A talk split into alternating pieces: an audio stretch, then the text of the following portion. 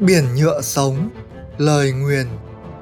Tiểu thuyết giả tưởng dành cho trẻ em và người lớn. Chuyện được tác giả Lê Xuân Khoa đọc trên kênh podcast Demento Sự Khởi Đầu Mới.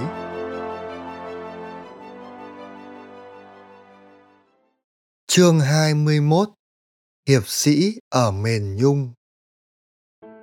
Thủ thư khệ nệ bê một chồng sách cao ngất ngưởng đôi chân bước siêu vẹo như một người say để giữ thăng bằng.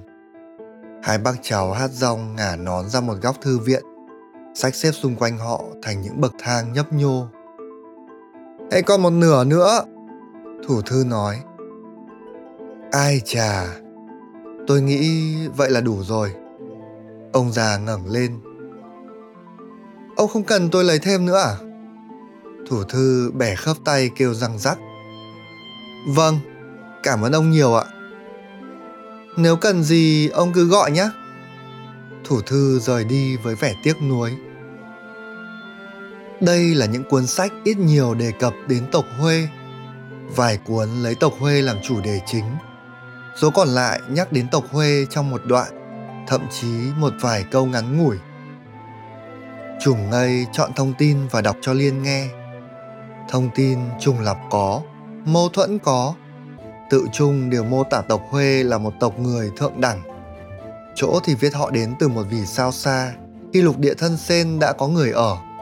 Chỗ lại cho rằng họ là những cư dân đầu tiên của lục địa này, trước khi những tộc khác kịp đặt chân tới. Về sự biến mất của họ, cũng có nhiều giả thuyết.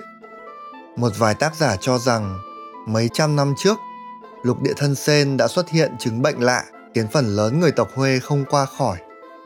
Một vài tác giả lại nói họ bị những tộc khác sát hại. Các giả thuyết gặp nhau tại một điểm. Người tộc Huê vẫn tồn tại đến ngày nay với số lượng vô cùng nhỏ. Họ sống lẩn khuất ngay trong lòng xã hội, nhưng không để người thường phát hiện ra. Mẹ con đã bao giờ kể cho con nghe những câu chuyện tương tự chưa? Hôm nay là lần đầu tiên con nghe. Cô gái đưa ngón tay xoắn lọn tóc xù của mình. Mẹ con không kể con cũng chưa bao giờ hỏi.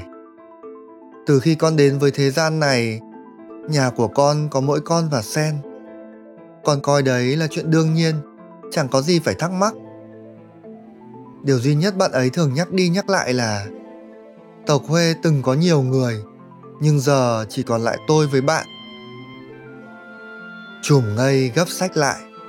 Năm xưa để tìm kiếm tung tích người tộc Huê về điều trị cho Hoàng đế Hải Cẩu Lông Sủ 20. Bản thân thượng quan Bánh Tráng đã dò hỏi nhiều nơi. Anh đã trực tiếp gặp được vài nhân chứng. Những người khẳng định như đinh đóng cột rằng họ từng được cứu chữa hoặc tận mắt chứng kiến những phép màu vi diệu của tộc Huê. Lần theo manh mối, có lúc tưởng như anh sắp gặp được người tộc Huê rồi. Thế mà cứ đến nơi thì họ đã biến mất Hai bác cháu đang thu dọn sách để gửi trả lại thủ thư thì một quý bà rón rén lại gần. Nhìn trước nhìn sau đến khi chắc chắn không có ai theo dõi, bà ta mới thẽ thọt. Hai vị có phải đang tìm người tộc Huê? Dạ, phải. Ông già gật đầu sau một thoáng ngạc nhiên. Bà có biết tài liệu nào đó về họ? Ồ không, tôi không biết những điều huyền diệu sao có thể ghi chép trong sách vở thông thường? À quý bà nhìn quanh quất thêm lần nữa. Nhưng tôi biết có một thánh nữ tộc huê sống trong thành này. Ai Thế chà. À? trùm ngây và liên nói gần như cùng lúc. Quý bà đưa ngón tay lên miệng. Thánh nữ sẽ không muốn tôi tiết lộ thông tin. Ngài ấy chỉ muốn sống một cuộc đời ẩn giật không bị ai làm phiền. Thưa bà, chúng tôi sẽ không làm phiền thánh nữ. Quả tình, chúng tôi đang rất cần. Tôi cũng thấy các vị dường như đang rất cần, nên tôi mới nói. Thánh nữ sống ở gần cổng tây, ngài thường đem phép màu ra chữa bệnh cho mọi người. Hai bác cháu rối rít cảm ơn quý bà rồi đi tới cổng tây ngay. Có lẽ ở khu vực này, thánh nữ cực kỳ nổi tiếng, nên không quá khó để họ hỏi thăm đến đúng chỗ. Nhà của thánh nữ khá lớn và có một đám đông đang bâu kín ngoài cổng chờ đến lượt vào. Xin mời xếp hàng lấy số.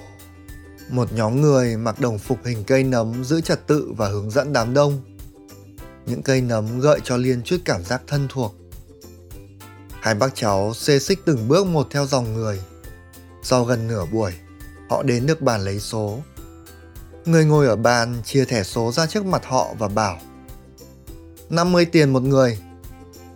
Chùm ngây giật mình sờ túi. Những người chung quanh xem bộ dạng của họ mà ái ngại. Hai bác cháu vừa hạ sơn, còn chưa kịp ngả nón hành nghề. May có khoản tiền nguyên soái mạch môn rúi vào hành trang trước lúc chia tay. Vào trong sân, hai bác cháu thấy người ta nằm ngồi la liệt. Người thì đau lưng, người thì đau đầu, người thì đau chỗ khác.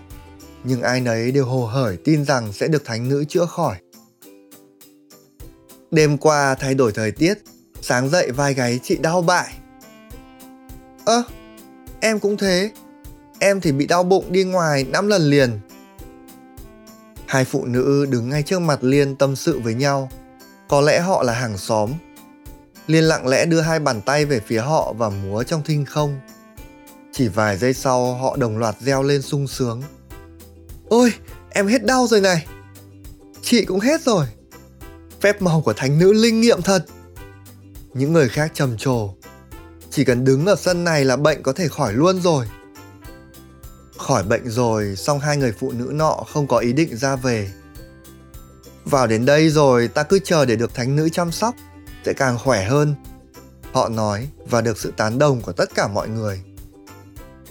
Liên định điều trị tiếp cho những người khác thì trùng ngay ngăn lại. Ta hãy chờ xem thánh nữ chữa cho họ để duy trì trật tự, dòng người chỉ đi một chiều. Những ai điều trị xong có lẽ được bố trí ra ngoài theo một lối khác. Nửa buổi nữa trôi qua, hai bác cháu vào đến phòng chữa bệnh. Căn phòng rộng rãi nhưng khá tối. Chỉ có một bệ đá nằm chính giữa được thắp đèn. Thánh nữ ngồi trên bệ, nơi đặt một chiếc giường với nệm lò xo. Dung mạo của ngài quả thực bất phàm. Phần bình thường nhất của ngài là cái đầu với gương mặt được trang điểm đậm hơn cả một diễn viên trên sân khấu khiến người ta khó mà đoán tuổi. Thân mình ngài dạng hình tam giác, càng xuống dưới càng to. Bàn tọa của ngài có lẽ còn bự hơn so với những con sâu gấu mà hai bác cháu đụng độ trên núi ít ngày trước. 321 Một người đàn ông bước lên. Người thu thẻ số hỏi. Bệnh gì? Đau lưng ạ. Lên giường đi. Người đàn ông tự giác nằm sấp lên giường Uỳnh Uỳnh Uỳnh Thánh nữ giáng bản tọa lên lưng ông ta liền ba cái Hết đau chưa? Dạ, rồi Người đàn ông nhăn nhó lết xuống khỏi bệ đá giữa ánh mắt trầm trồ của mọi người. Thực sự thì ông ta có vẻ còn di chuyển khó khăn hơn trước. Hai người mặc đồng phục nấm khiêng lên bệ đá một đĩa thịt to bự. Thánh nữ bốc ăn ngấu nghiến. Đám đông bên dưới xì xào. Đó là cách ngài tái tạo lại nhựa sống tổn hao sau mỗi lần chữa bệnh. Hai người kia khiêng chiếc đĩa toàn xương đi. 322 Người thu thẻ số dõng dạc Uỳnh Uỳnh Uỳnh Nhồm nhòm Nhồm nhòm 323 Uỳnh Uỳnh Uỳnh 324 Quy trình cứ thế diễn ra đều đặn Mọi bệnh nhân đều tỏ ra thỏa mãn sau khi được điều trị, còn thánh nữ từ đầu chí cuối tuyệt nhiên không thốt một tiếng nào. Nhựa sống của bạn ấy bị bế tắc, sắp trào ra rồi. Liên nói với chùm ngây. Oanh Oanh Phẹt! Một mùi hôi thối nồng nặc bao trùm khắp gian phòng. Ông già vội túm tay Liên tìm đường thoát thân nhanh nhất có thể. Ra đến ngoài, cô gái còn ngoái lại. Các bạn ấy sẽ bị ngộ độc mất. Ông già cảm giảm. Tốn 100 tiền trả giải quyết cái gì? Ông nhìn vào tay áo mình. Ai chà, không bị ngộp thở chứ mắc cọp. Bác ngây. Cô gái khều tay ông già. Có ai đó đang đi theo chúng ta. Đúng rồi, Vừa dứt lời thì năm cái bóng xuất hiện bao vây hai bác cháu. Năm người đều đem theo khí giới và mặc giáp. Những bộ giáp tuy không cùng kiểu nhưng đều cũ kỹ và cài chiếc huy hiệu hình một người đắp mền. Một giọng nói quen thuộc cất lên. Chào cháu gái, ta lại gặp nhau rồi. Không ai khác, đó chính là người phụ nữ đã bị tiếng hét của Liên quăng xa mấy ngọn núi trong rừng đỗ đỏ. Vẫn bộ giáp sờn cũ đó, với chiếc muỗng lớn đeo sau lưng. Ai thế? Chùm ngây đưa mắt sang Liên. Ta là hiệp sĩ xương xa thành bô gan. Người phụ nữ đặt nắm tay lên ngực. Ta đã góp sức vào công cuộc đánh đuổi giặc Kama gần 20 năm trước. Và bây giờ, ta tiếp tục sứ mệnh truy lùng dọn dẹp hết những tàn dư mà hắn để lại. Ta giúp gì được cho các vị, thưa các hiệp sĩ? Ông già lễ độ. Nghe nói ông đã gặp côn đồ mắt sách. Hãy nói cho bọn ta biết hắn ở đâu. Ai chà, ai nói vậy kìa. chùm ngây cười toe toét, rút cây đàn tơ ra và kéo. Ta chẳng qua là khách qua đường, bập bẹ dăm ba tiếng địa phương, đâu hiểu chuyện gì người ta nói, vẫn nhăn răng giả bộ bình thường. Năm hiệp sĩ nhất tề đặt tay lên vũ khí, nhưng họ chưa kịp động thủ thì... Dầm! Cả năm bị hất tung ra xung quanh, ngã sóng xoài. Một hiệp sĩ còn bị tụt cả quần.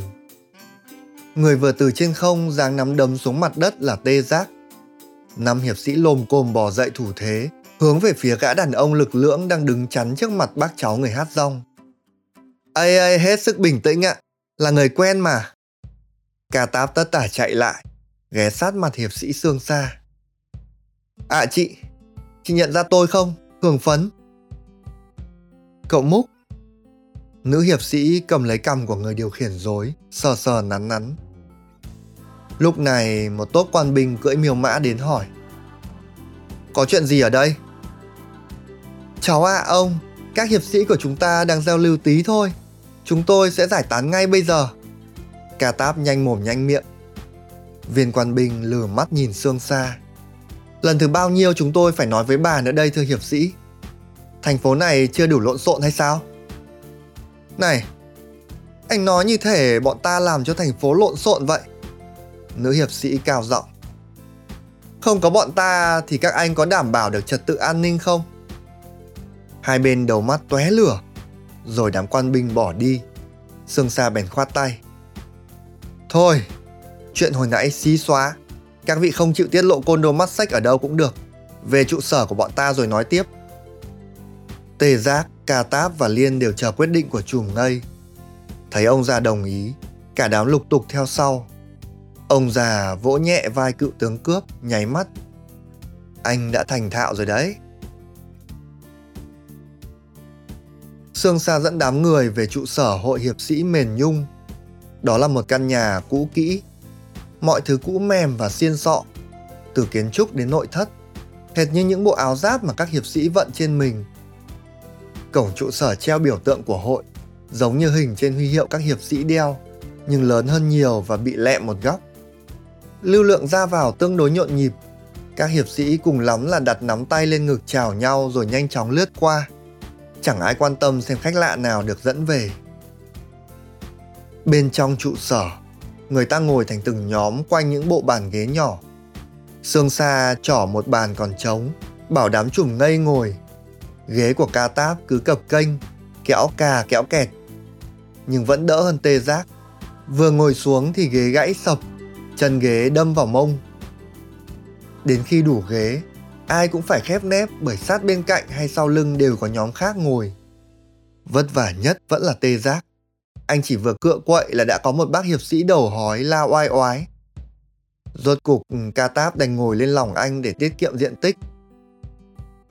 À chị, sao mền nhung lại thành ra tạp nham thế này? Người điều khiển dối cất giọng ai oán. Sương xa nhún vai. Bà đặt lên bàn hai mớ lá khô, một mớ lá to và một mớ lá nhỏ. Sau khi mời mà không ai dùng, bà cuộn lá nhỏ vào lòng lá to rồi châm hút. Nhiều người ngồi trong phòng cũng đang hút lá giống như vậy, phả ra một bầu không khí nồng nặc. Liên khẽ phe phẩy bàn tay, đẩy đám khói lên trần nhà, Ca Táp hung hắng ho, nói tiếp. Thời ca ma, bất cứ ai diễn trò hay đàn hát sẽ bị hành hình. Đời sống căng như dây đàn nhưng có trật tự. Đến thời cỏ lả, tôi có nghe bà con kể về tình hình nơi đây mà vẫn không ngờ nó tệ đến thế này. Thảo nào ông trùm ốc biêu một mực từ chối về đây biểu diễn. Sương Sa bật cười. Thế cậu nghĩ ngẫu nhiên mà người già cả như tôi phải lo chuyện bao đồng hả? Nào, giờ thì kể xem, bấy nhiêu năm trời rồi cậu về đây là có chuyện gì? À chị, tôi thì... Người điều khiển dối tay chân luính quính, chả biết nói gì. Rồi ông nhìn sang trùm ngây. Cháu à ông, có việc gì cần nhờ các hiệp sĩ thì ông cứ nói. Ai chà, không biết các vị ở đây có từng nghe nói về tộc Huê? Ông già hát rong lên tiếng. Có, rất nhiều là khác. Nữ hiệp sĩ đáp. Giạt phường lừa đảo ấy mà, tộc Huê làm gì có thật. Không phải đâu. Liên vừa nói thì trùm ngây ra hiệu ngưng lại. An ninh mền nhung phức tạp, các vị nên thận trọng. Sương Sa trỏ về phía tấm bảng to trên bức tường phía xa. Nếu có chuyện gì thực sự cần hỗ trợ, hãy để lại yêu cầu ở đó. Bọn ta sẽ xem xét tính hợp lý của yêu cầu, rồi có thể yêu cầu mà ta không xử lý được thì sẽ có hiệp sĩ nào đó xử lý. Còn thù lao cho việc đó, thưa bà? Ông già hỏi. Ông cứ viết khoản tiền mà ông muốn chi trả, còn không chỉ cần ghi yêu cầu thôi. Các ông các bà lấy chi phí đâu để duy trì? Cựu tướng cướp thắc mắc. Phải có hậu thuẫn, Ca Táp nói. À chị, tôi thấy hội ta chắc chắn là cái gai trong mắt đám quan binh. Cậu Múc rất thông minh. Sương Sa ngửa cổ rít một hơi thuốc.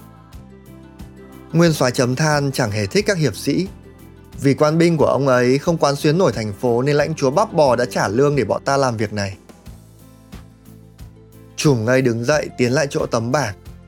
cà táp tụt khỏi lòng tê giác để theo sau. Nhân cơ hội, nữ hiệp sĩ thì thào với Liên. Cháu gái, nếu cháu biết chỗ của côn đồ mắt sách thì yên tâm nói với ta.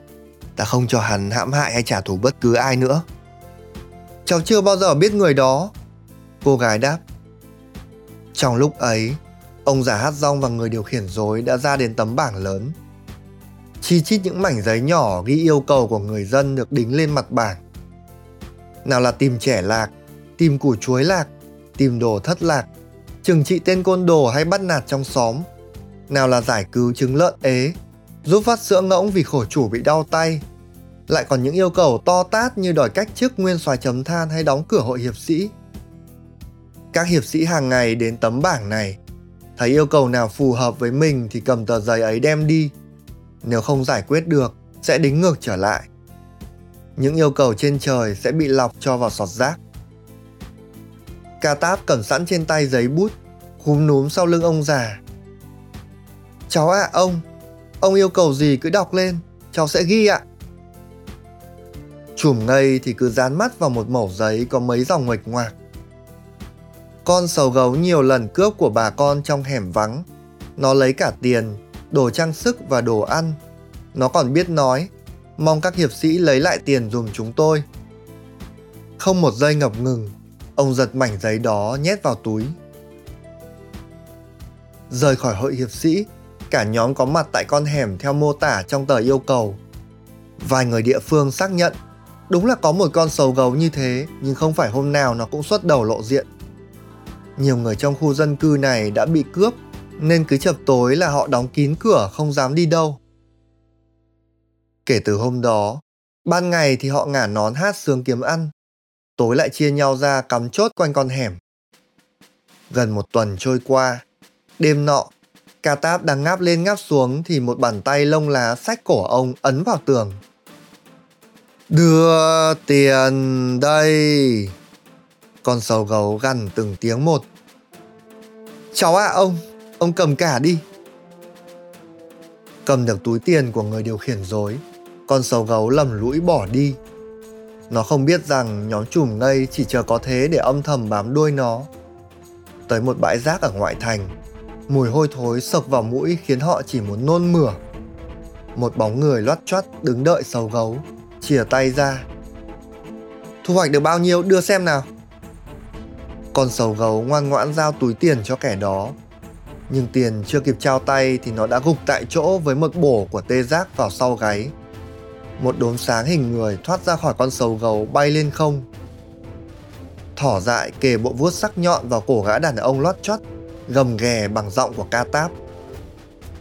Đồ mày cướp được đâu? Ờ, ở đằng sau, trừ những thứ tôi ăn rồi. Gã đàn ông lắp bắp. Đem hết ra đây, chưa có dở trò. Thỏ dại thu vuốt lại. Gã đàn ông lập cập moi từ đáy đống rác lên một cái hòm to. Hắn mở nắp hòm. Bên trong là một mớ tiền, trang sức, sách bút, đồ chơi trẻ con, xếp lẫn lộn. Nhân lúc thỏ dại đang chúi đầu vào hòm, gã đàn ông huýt sáo. Từ trên không trung, một con ác điểu xé gió lao xuống. Móng của nó chuẩn bị chạm vào thỏ thì nó lãnh chọn một bàn vả của gấu ngốc văng tít ra xa. Lại một đốm sáng hình người khác thoát ra khỏi con ác điểu. Gã đàn ông toàn bỏ chạy liền bị sói khờ trồm lên lưng, đè sấp xuống bãi rác. Tâm đâu? Bầy sâu gấu của mày đâu?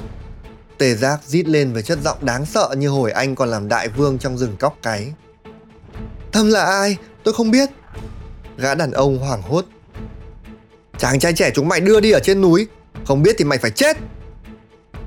Tha cho tôi, tôi không biết thật. Gã đàn ông khóc lóc. Sức đâu mà tôi ghép nhựa sống được cả bầy sầu gấu.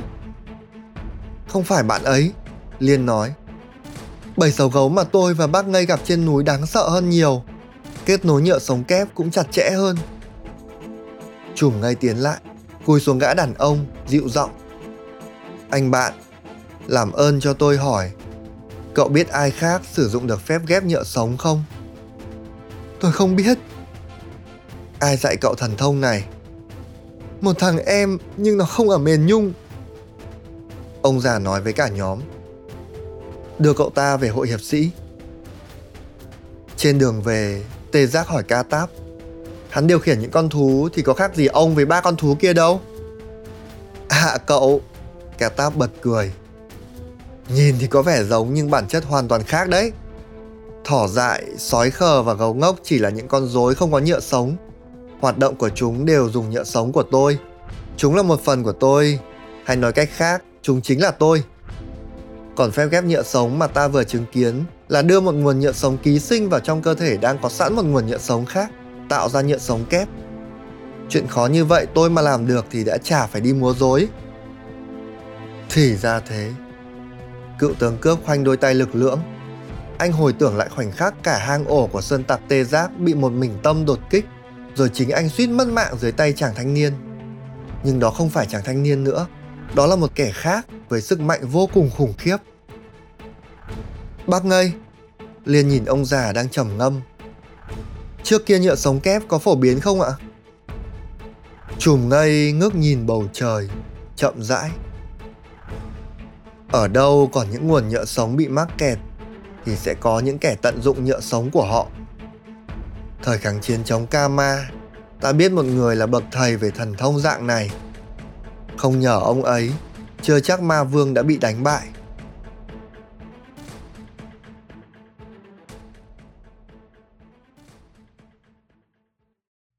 Bạn vừa nghe xong chương 21 Hiệp sĩ ở miền Nhung của tiểu thuyết giả tưởng Biển nhựa sống, lời nguyền. Xin chân thành cảm ơn bạn và hẹn gặp lại ở chương tiếp theo.